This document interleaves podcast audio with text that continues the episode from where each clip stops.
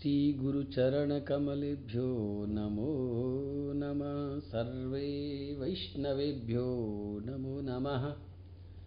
अखण्डमण्डलाकारं व्याप्तं येन चराचरं तत्पदं दर्शितं येन तस्मै श्रीगुरुवे नमः। बर्हापीडं नटवरवपु कर्णयो कर्णिकारम् बिभ्रतवासः कनककपिशं वैजयन्तीं च मालाम्। रन्ध्रान् वेणोरधरसुधया पूरयन् गोपवृन्दै। वृन्दारण्यं स्वपदरमणं प्राविशद्गीतिकीर्तिः।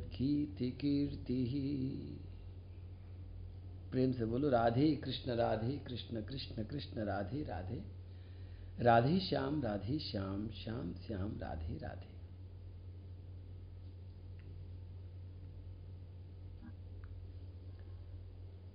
मनुष्य योनि कर्म की योनि है और कर्म करने में उसके मन का और उसकी वाणी का हिस्सा बहुत ज़्यादा होता है।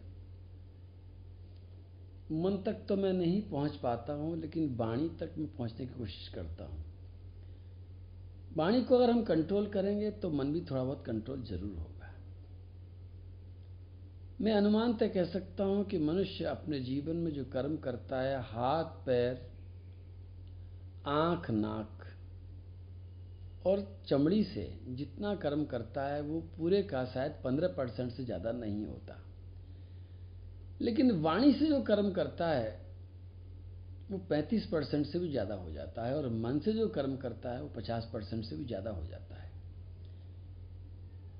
हर मनुष्य को बोलने के बाद सोचने की आदत होती है, बोलने से पहले सोचने की आदत नहीं होती है। क्योंकि इस तरह की कोई शिक्षा दी नहीं जाती है। इस तरह का विज्ञान अभी तक हमारे देश में प्रचलित नहीं हुआ। पर मुझे ऐसा लगता है कि व्यक्ति को भोजन बनाना आए, ना आए, साइकिल चलाना आए, ना आए। इंजीनियरिंग, डॉक्टरी, ड्राइविंग, ये सब आए, ना आए, लेकिन कम से कम उसको बोलने से पहले सोचना आ जाए। इसके लिए मैंने तो एक बार भी ये भी बताया था कि किस प्रकार हम अपने जीवन में एक आरो प्लांट फिट कर सकते हैं और अपने जीवन को मधुरतम बना सकते हैं। ये बहुत सीधी सीधी बात है कि हम जितना सुख बांटेंगे, ये सुख बांटना ही इस मनुष्य का उद्देश्य है। नृपवर्य तत् यत्ते विज्ञापयाम भो आयु श्रीबल कीर्ति नाम तब तात विवर्धनम। ऋषि मुनि गए और ऋषि मुनियों ने बहुत शांत होकर उस राजा बेन को समझाने के लिए बताया कि देख राजा, हम तुझे जो बात बताने जा रहे हैं, बड़े ध्यान से सुनना, क्योंकि हमारी बात मानेगा तो तेरी आयु बढ़ेगी, तेरी कीर्ति बढ़ेगी, तेरा बल भी बढ़ेगा और तेरी श्री भी बढ़ेगी। संपत्ति, कीर्ति, बल, आयु सब कुछ बढ़ेगा। और फिर उन्होंने बात बतानी शुरू करी, धर्म, आचरित पुंसाम बांगमना, काय बुद्धि भी। चौथे स्कंद के चौदहवें अध्याय का पंद्रहवा श्लोक। धर्म आचरित पुंसाम बांगमना काय बुद्धि भी, लोकान विशोकान वितरत तथानंतम संगिनाम। भगवान अनंत का संग करने वाले और धर्म का आचरण करने वाले, जो लोग अपनी वाणी से, अपने मन से, अपनी काया से, अपनी बुद्धि से इस संसार में धर्म का आचरण करते हैं, उनको ये चारों चीज़ें बड़े आराम से मिल जाती हैं। अगर वो स्वार्थ से करते हैं तो ये चारों चीज़ें मिल जाती हैं, और यही काम वो अगर निस्वार्थ भाव से करते हैं तो फिर उनको भगवान का संग प्राप्त होता है, भगवान का धाम प्राप्त होता है। ऋषि मुनियों ने बेन को समझाने के लिए कहा नृपवर्य निबोधे तत् यत्ते विज्ञापयाम भो आयु श्री बल, कीर्ति, नाम तब तात विवर्धनम। राजन, हम जो बात बता रहे हैं उसको बड़े ध्यान से सुनना, क्योंकि उस बात को मानने से तुम्हारी आयु बढ़ेगी श्री बढ़ेगी, बल बढ़ेगा और कीर्ति बढ़ेगी।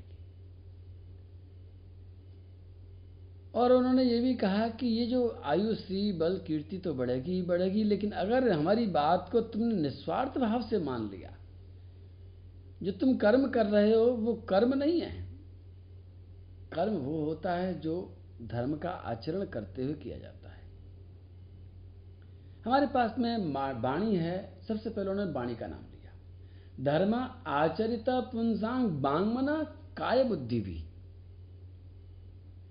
सबसे पहले उन्होंने कहा कि वाणी के द्वारा, फिर कहा मन के द्वारा, फिर कहा काया के द्वारा और फिर कहा बुद्धि के द्वारा। जो तुम आचरण कर रहे हो, उस आचरण को अगर तुम धर्म के अनुरूप करोगे तो ये आचरण तुमको आयु देगा श्री देगा, बल देगा, कीर्ति देगा और निस्वार्थ भाव से अगर करोगे तो फिर भगवान का चरणों में स्थान मिलेगा, भगवान का संग मिलेगा, भगवान का धाम मिलेगा, मुक्ति मिलेगी। भगवान की भक्ति मिलेगी। ये बात ऋषि मुनि उसे समझा रहे थे। और और मैं वाणी के छोटे छोटे रहस्यों को बताते हुए कल कह रहा था कि जब कोई आदमी गुस्सा करता है, मैं कह रहा था कि वही शब्द, जैसे पड़ेगा शब्द आपने अपने लिए बोला तो। उसमें से बदबू आ गई। और अगर आपने वही शब्द बोल दिया किसी और के लिए तो उसमें से खुशबू आ गई। उसी तरह से एक शब्द और मुझे बताना है।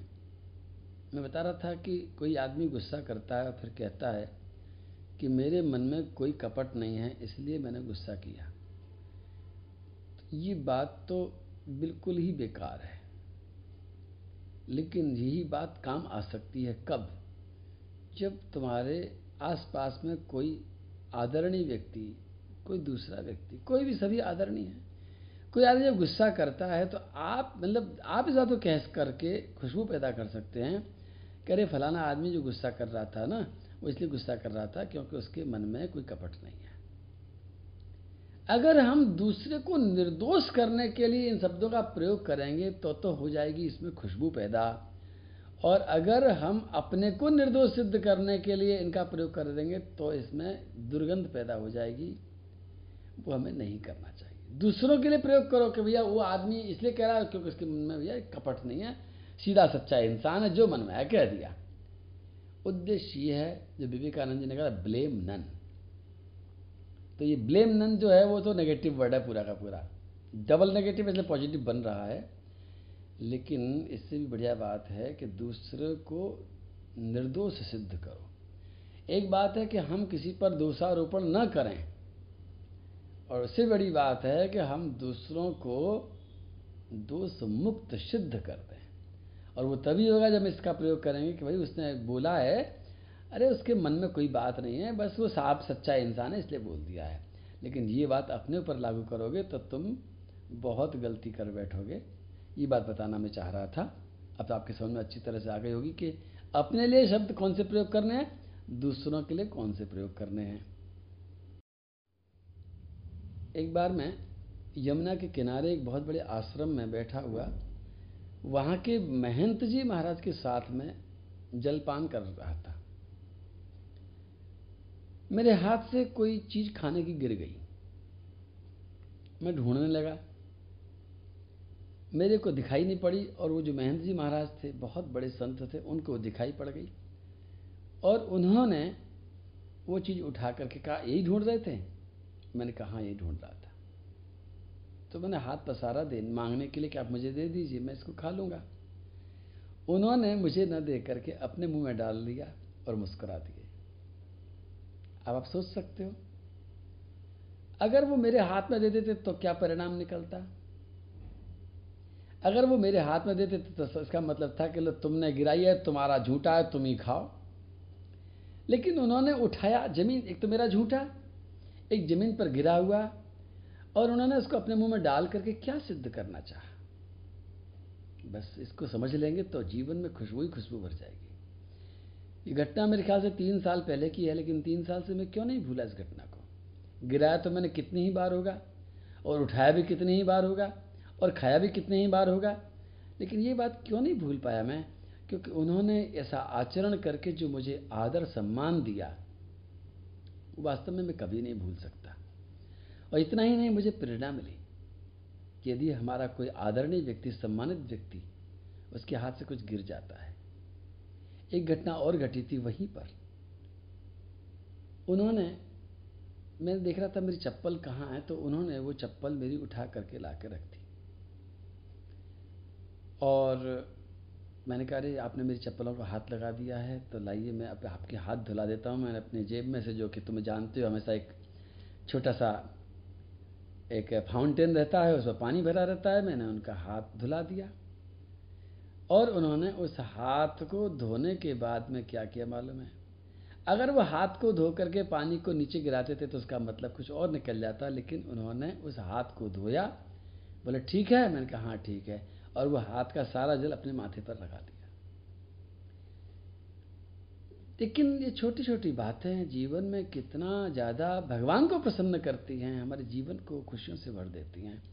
तो ध्यान रखना, दूसरों के लिए जब भी हम कुछ करते हैं तो वो बातें ये निर्धारित करती हैं कि हम उसको आदर दे रहे हैं या आदर छीन रहे हैं। हम उसको क्रेडिट दे रहे हैं या क्रेडिट ले रहे हैं। हम दोष दे रहे हैं या दोष ले रहे हैं, हम अपने आप को निर्दोष सिद्ध कर रहे हैं, या हम दूसरे को निर्दोष सिद्ध कर रहे हैं, ये सारी की सारी बातें जीवन में बहुत ज़रूरी हैं जानना। आज गोवर्धन पर पूजा है, बाबा के जड़खोर कथा में गिरिराज पूजन का उत्सव है, खूब आनंद आएगा। बोलो गिरिराज, महाराज की जय। बड़ी विचित्र बात है कि गिरिराज जी महाराज की बात एक और बताई, मेरे को एक बार काका जी ने, कि पूज्य गया प्रसाद जी महाराज के जो गुरु महाराज थे, वो अंतिम समय में अपने शिष्य के यहाँ पर आकर के रहने लगे थे। वो गिराजी में रहते थे, लेकिन गुनगुनाया करते थे। क्या गुनगुनाते थे मालूम है? मैं तो गोवर्धन को जाऊँ, मेरी वीर नाय माने मेरो मनुआ। गिरिराज जी की तलहटी में जाना गिरिराज जी की पूजा करना गिरिराज जी की परिक्रमा करना गिरिराज जी से सब कुछ मांगना। अरे हमारे तो गिरिराज जी ही हैं सब कुछ।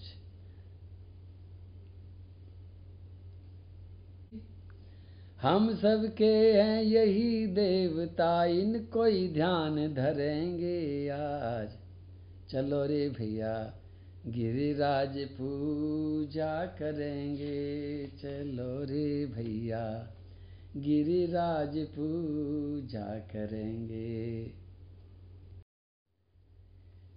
बीच में बता दूँ कि इस श्लोक के बारे में कि धर्म आचरता पुंसाम बांगमन काय बुद्धि भी, लोकान विश्वकान भीतर तथा नंतम नाम ऋषि मुनि लोग समझा रहे हैं बार बार बता रहे हैं कि किस प्रकार भगवान की आराधना करनी चाहिए।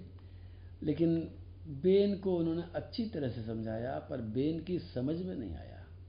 तम सर्वलोकामयज्ञ संग्रह त्रयीमयम द्रव्यमयम तपोमयम यज्ञ विचित्र यजतो भवायते। राजन स्वदेशता नमृद्ध मरहसी राजा से कहा कि, राजा बेन, ये गलत काम मत करो। यद्यपि मैं जानता हूँ कि राजा के कहने से कोई प्रजा अपने मन को थोड़ी कंट्रोल कर लेगी। आपने अभी देखा, सुना कि हमारे कर्मों का कितना बड़ा हिस्सा हमारी वाणी से होता है। वाणी को राजा कोई कंट्रोल कैसे करेगा? मन को कंट्रोल कैसे करेगा? प्रजा की बुद्धि को कंट्रोल कैसे करेगा? ज़्यादा से ज़्यादा कंट्रोल कर सकता है तो काया पर कर सकता है। काया। लेकिन बाकी चीज़ों पर कंट्रोल तो नहीं कर सकता है। लेकिन ऋषियों ने कहा कि तुमने ये जो प्रेरणा दी है सबको, ये प्रेरणा लोगों को नीचे की तरफ़ ले जाएगी राजा। लोग तो वैसे ही नहीं चाहते किसी को देना। देने में ज़ोर पड़ता है, यज्ञ करने में ज़ोर पड़ता है, अग्निहोत्र करने में ज़ोर पड़ता है, भगवान की पूजा करने में ज़ोर पड़ता है।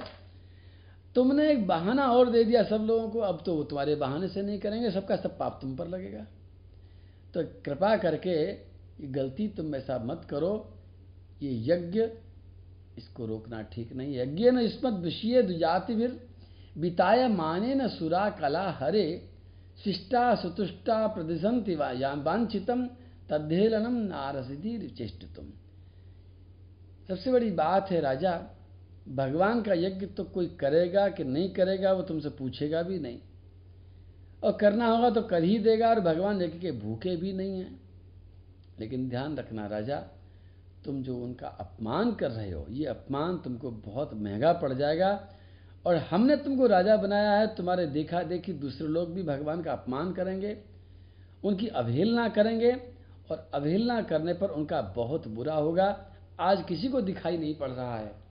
लेकिन ऋषि मुनियों की दिव्य दृष्टि से देख रहे हैं वो कि जब भगवान की अवहेलना की जाती है तदहेलनम नारसी वीर चेष्ट तुम राजा, उसकी चेष्टा भी मत करना। अवहेलना अवहेलना का उल्टा है सम्मान करना। मैं समझाने के लिए अक्सर कहता हूँ कि किस समय किसकी अवहेलना करनी है। भगवान की अवहेलना कभी नहीं करनी है, कभी नहीं करनी है, कभी नहीं करनी है। संसार में बहुत सारी चीज़ें होती हैं जिनकी अवहेलना हमें करनी चाहिए। पड़ती है नहीं, करनी चाहिए। देश काल परिस्थिति के अनुसार उनकी अवहेलना करनी ही चाहिए। मैं कहता हूँ कि जब गेहूँ की फ़सल उगाते हैं तो गेहूँ के नीचे, चने के नीचे बथुआ का पेड़ उग जाता है तो बथुए की अवहेलना कर देते हैं, उखाड़ के फेंक देते हैं। चने को बचा लेते हैं। लेकिन वही चने का पेड़ जब आम के पेड़ के नीचे उग जाता है तो फिर आम की अवहेलना नहीं करते हैं, अवहेलना करते हैं चने के पेड़ की। और आम की जिसकी अवहेलना नहीं करती, जिसको संभाला गया था, यदि वही आम का पेड़ चंदन के पेड़ के नीचे उग जाता है, अपने आप ज़बरदस्ती तो फिर अवहेलना करनी चाहिए उस आम के पेड़ की, क्योंकि चंदन की बराबरी वो नहीं कर सकता। और चंदन का पेड़ भी अगर कल्प वृक्ष के नीचे ज़बरदस्ती हो गया है तो उसको भी उखाड़ करके फेंक देने में ही समझदारी है, क्योंकि चंदन कल्पवृक्ष की बराबरी नहीं कर सकता।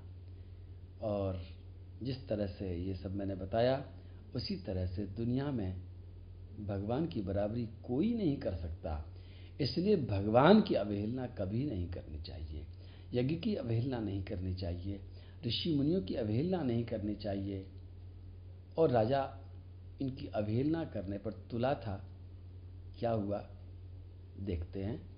लेकिन तब तक तो प्रेम से बोलो, राधे कृष्ण राधे कृष्ण कृष्ण कृष्ण, राधे राधे राधे श्याम राधे श्याम श्याम श्याम, राधे राधे।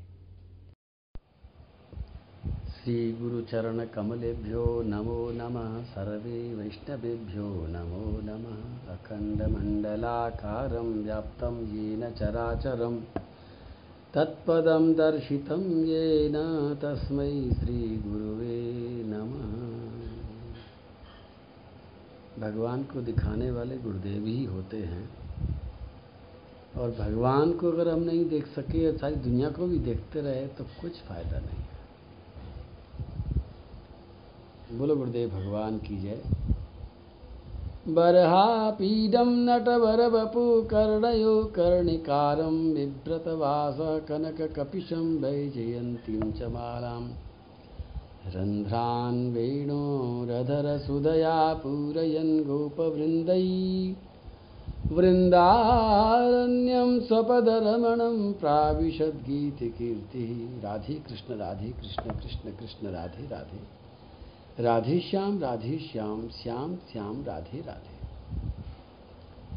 आज समापन है जड़खोर की कथा का। ऐसा आनंद आएगा, मैंने कभी सोचा नहीं था। जंगल में मंगल ऐसा होगा, मैंने कभी सोचा नहीं था। और एक अद्भुत सृष्टि में ये कथा होगी, ऐसा ही मैंने कभी नहीं सोचा था। पर वास्तव में कन्हैया ने अपनी लीला दिखाई। और उत्साह से भर दिया सबको। और इस कथा से एक नई क्रांति का जन्म होता है। इससे आगे होने वाली हर कथा, हर जीवना हर जीवना शताब्दी अपने विलक्षणता के लिए पहचानी जाएगी। ये जो आज का दिन है, अठारह तारीख, और ये मई का महीना, और जड़खोर का ये आयोजन, ये एक नई क्रांति की स्थापना करता है। इस क्रांति कैसे आएगी? ये वैसी क्रांति है जैसे किसी ज़माने में, यानी किसी समय धान के चारे से आई थी और धान के चारे के टाइम पर भी लोगों ने हमको बहुत गालियाँ दी थी और बहुत बुरा भला कहा था। और बड़ी निराशाजनक बातें हुआ करती थी। लेकिन अंत में ये हुआ, आज के गोवर्धन में हर गौशाला खरीदती है खिलाती है। और आज उसी धान के चारे के कारण गौएँ की जान बच रही है और चारा सस्ता मिल रहा है। उसी तरह से ये कथा भी क्रांति है और क्रांति का कारण ये है,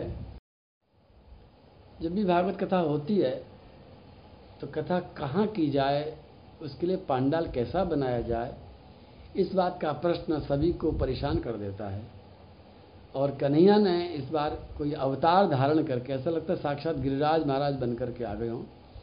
मैं उस दिन जब गया था पूजानंद बाबा के पास, में तो बाबा कह रहे थे कि मुझे साक्षात ऐसा दर्शन हो रहा है कि स्वयं श्री कृष्ण गिरिराज पर्वत धारण करके इस कथा के मंडप को बना करके बैठे हैं। तो ये बहुत बड़ी खुशी की बात है। आओ जयकारा लगाएँ। बोलो, गिरिराज महाराज की जय। हन्यताम, हन्यतामेश पाप प्रकृति दारुण जीवन जगत सावासु कुरुते भस्मसात ध्रुवम आओ बेन की बात करते हैं। भागवत में कोई भी प्रसंग फालतू में नहीं है। यद्यपि मैं जानता हूँ कि जब भी भागवत कथा हम करते हैं तो बेन की बात को इतनी सूक्ष्म में हमें कहने मजबूरी हो जाती है। समय होता नहीं आज बड़ा सौभाग्य मानता हूँ कि मैं बेन की बात बड़े आराम से कर रहा हूँ। बेन को समझाने के लिए ऋषि मुनि पधारे। ऋषि मुनि ने बहुत प्रेम से समझाया और बेन बिल्कुल नहीं समझा। बेन ने अपनी उसी भाषा का प्रयोग किया जिस भाषा में आज लोग करते हैं। आज भी हर आदमी ज्ञानी है। किताबों के कारण, कैसेटों के कारण, रेडियो के कारण, कुछ टेलीविज़न के कारण और बचा कुचा इंटरनेट के कारण। कोई ज़माना था जब किताबें ही नहीं हुआ करती थी। इन ज्ञान की बातों को लिखने की परंपरा ही नहीं थी। केवल गुरु अपने शिष्य को योग्यता देख करके उनको सुनाया करता था और शिष्य उसको याद कर लेता था और शिष्य भी आगे वो तभी देता था जब योग्य समझ लेता था। लेकिन जैसे ही किताब बनी, योग्यता वाली बात खत्म हो गई। किताबें पैसे से बिकने लग गई। फिर योग्य वही है जिसके पास पैसा है। हमारे यहाँ के बहुत सारे ग्रंथ लूट लूट करके लोग ले गए। और उस ज्ञान का दुरुपयोग भी बहुत किया। खैर, ज्ञान का दुरुपयोग सबसे बड़ा ये होता है कि आदमी अपने आप को बिना ज्ञानी बने ज्ञानी समझने लग जाता है। बेन के लिए एक श्लोक आता है, इति ते सत्कृतास्तेना, द्विजा पंडित मानिना भग्नयाम भव्यांचायाम तस्में विदुर चक्रत हो बेन ने इतनी बड़ी बड़ी बातें कही, और बेन ने ये सिद्ध करना चाहा कि मैं कोई छोटा मोटा बिना पढ़ा लिखा नहीं हूँ, मैं ज्ञानी हूँ, मैं सब कुछ जानता हूँ कि वास्तव में भगवान कहाँ रहते हैं।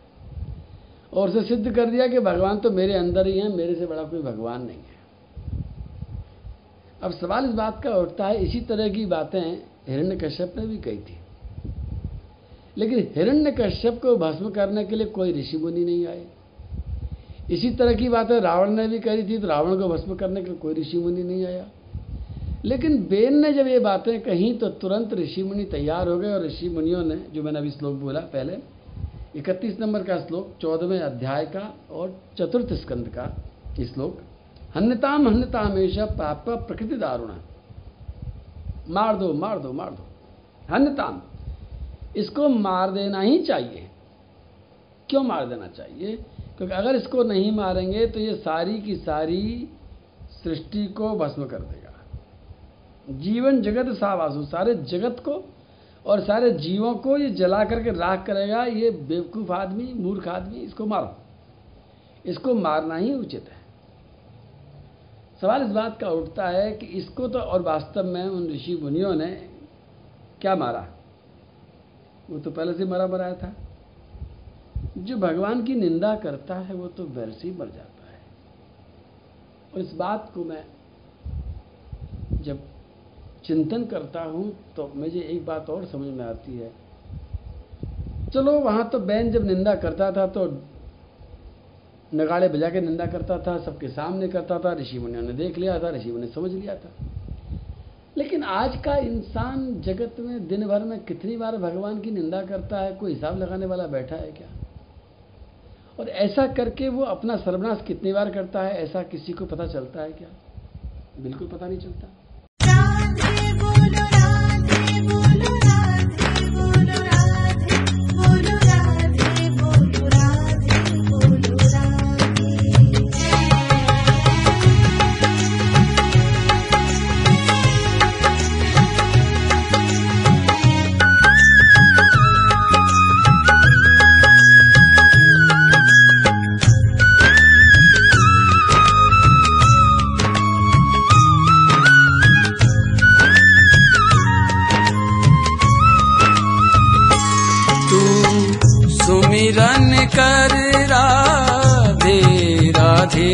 तेरे कष्ट सभी मिट जाएँगे।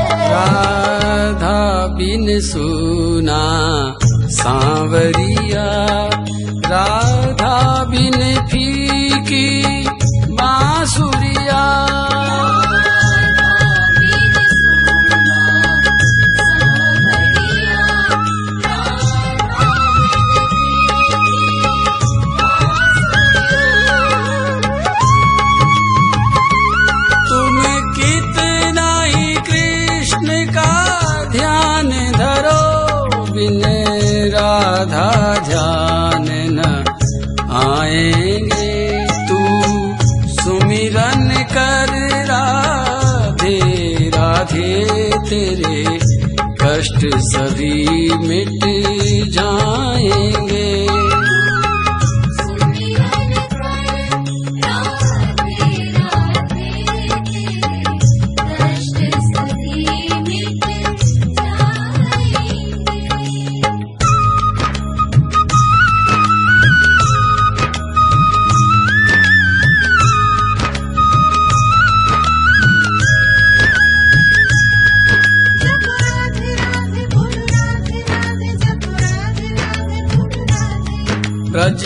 मंडल की गरी माराधा।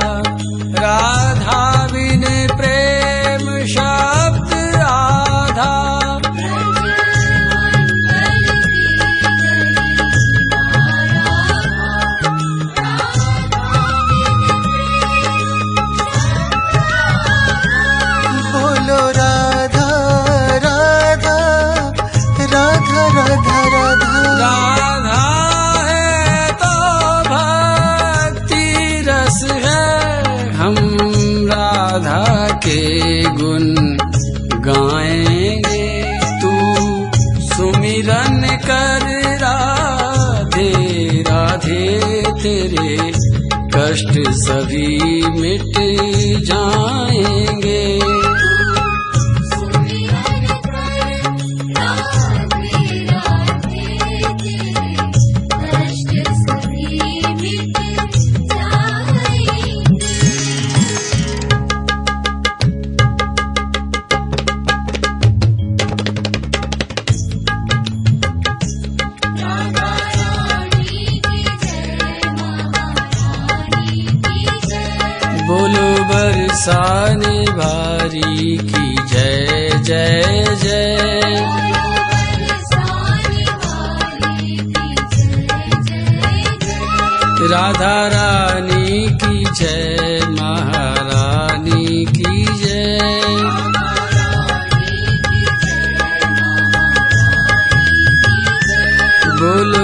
साने भारी की जय जय जय।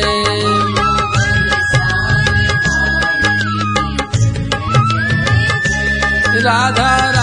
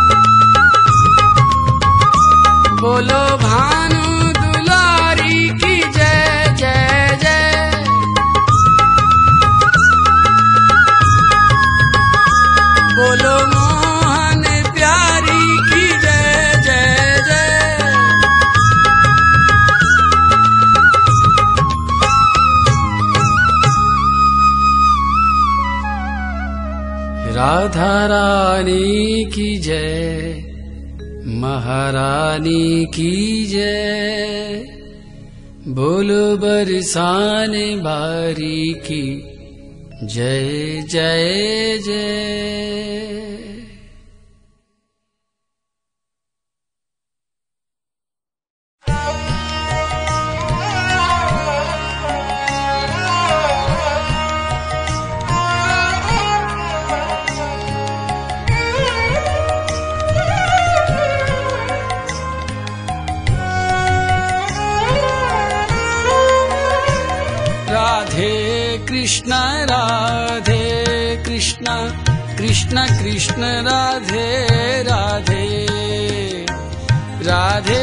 श्याम राधे श्याम श्याम श्याम राधे।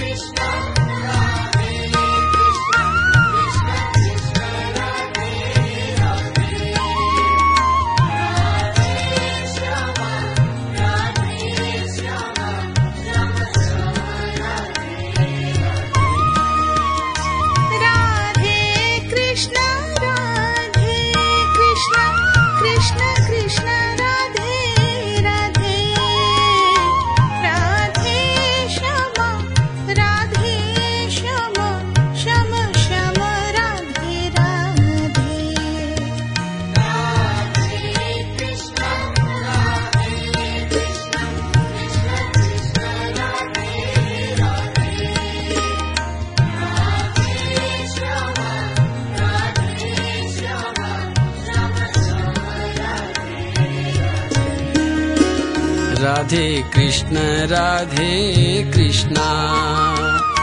कृष्ण कृष्ण राधे राधे। राधे श्याम राधे श्याम। श्याम श्याम राधे राधे।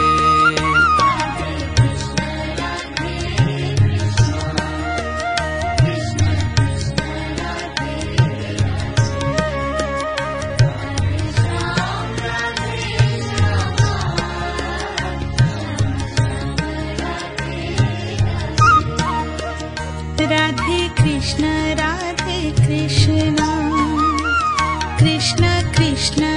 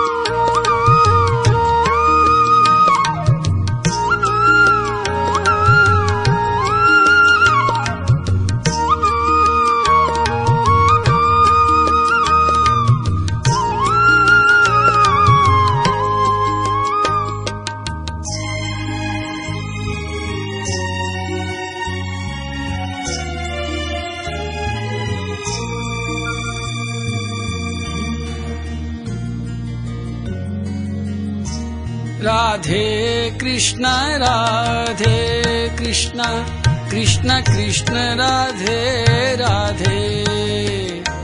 राधे श्याम राधे श्याम श्याम श्याम राधे राधे।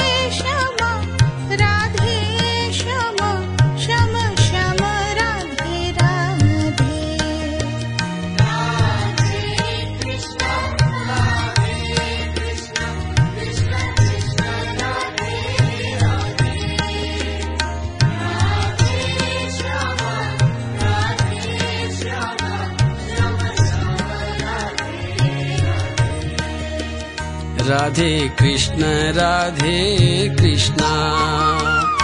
कृष्ण कृष्ण राधे राधे।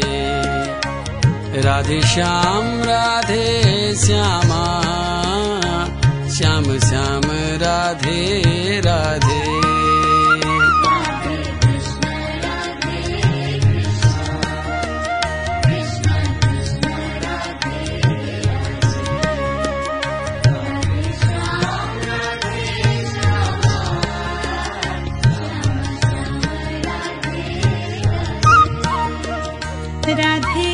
कृष्ण राधे कृष्ण। कृष्ण कृष्ण राधे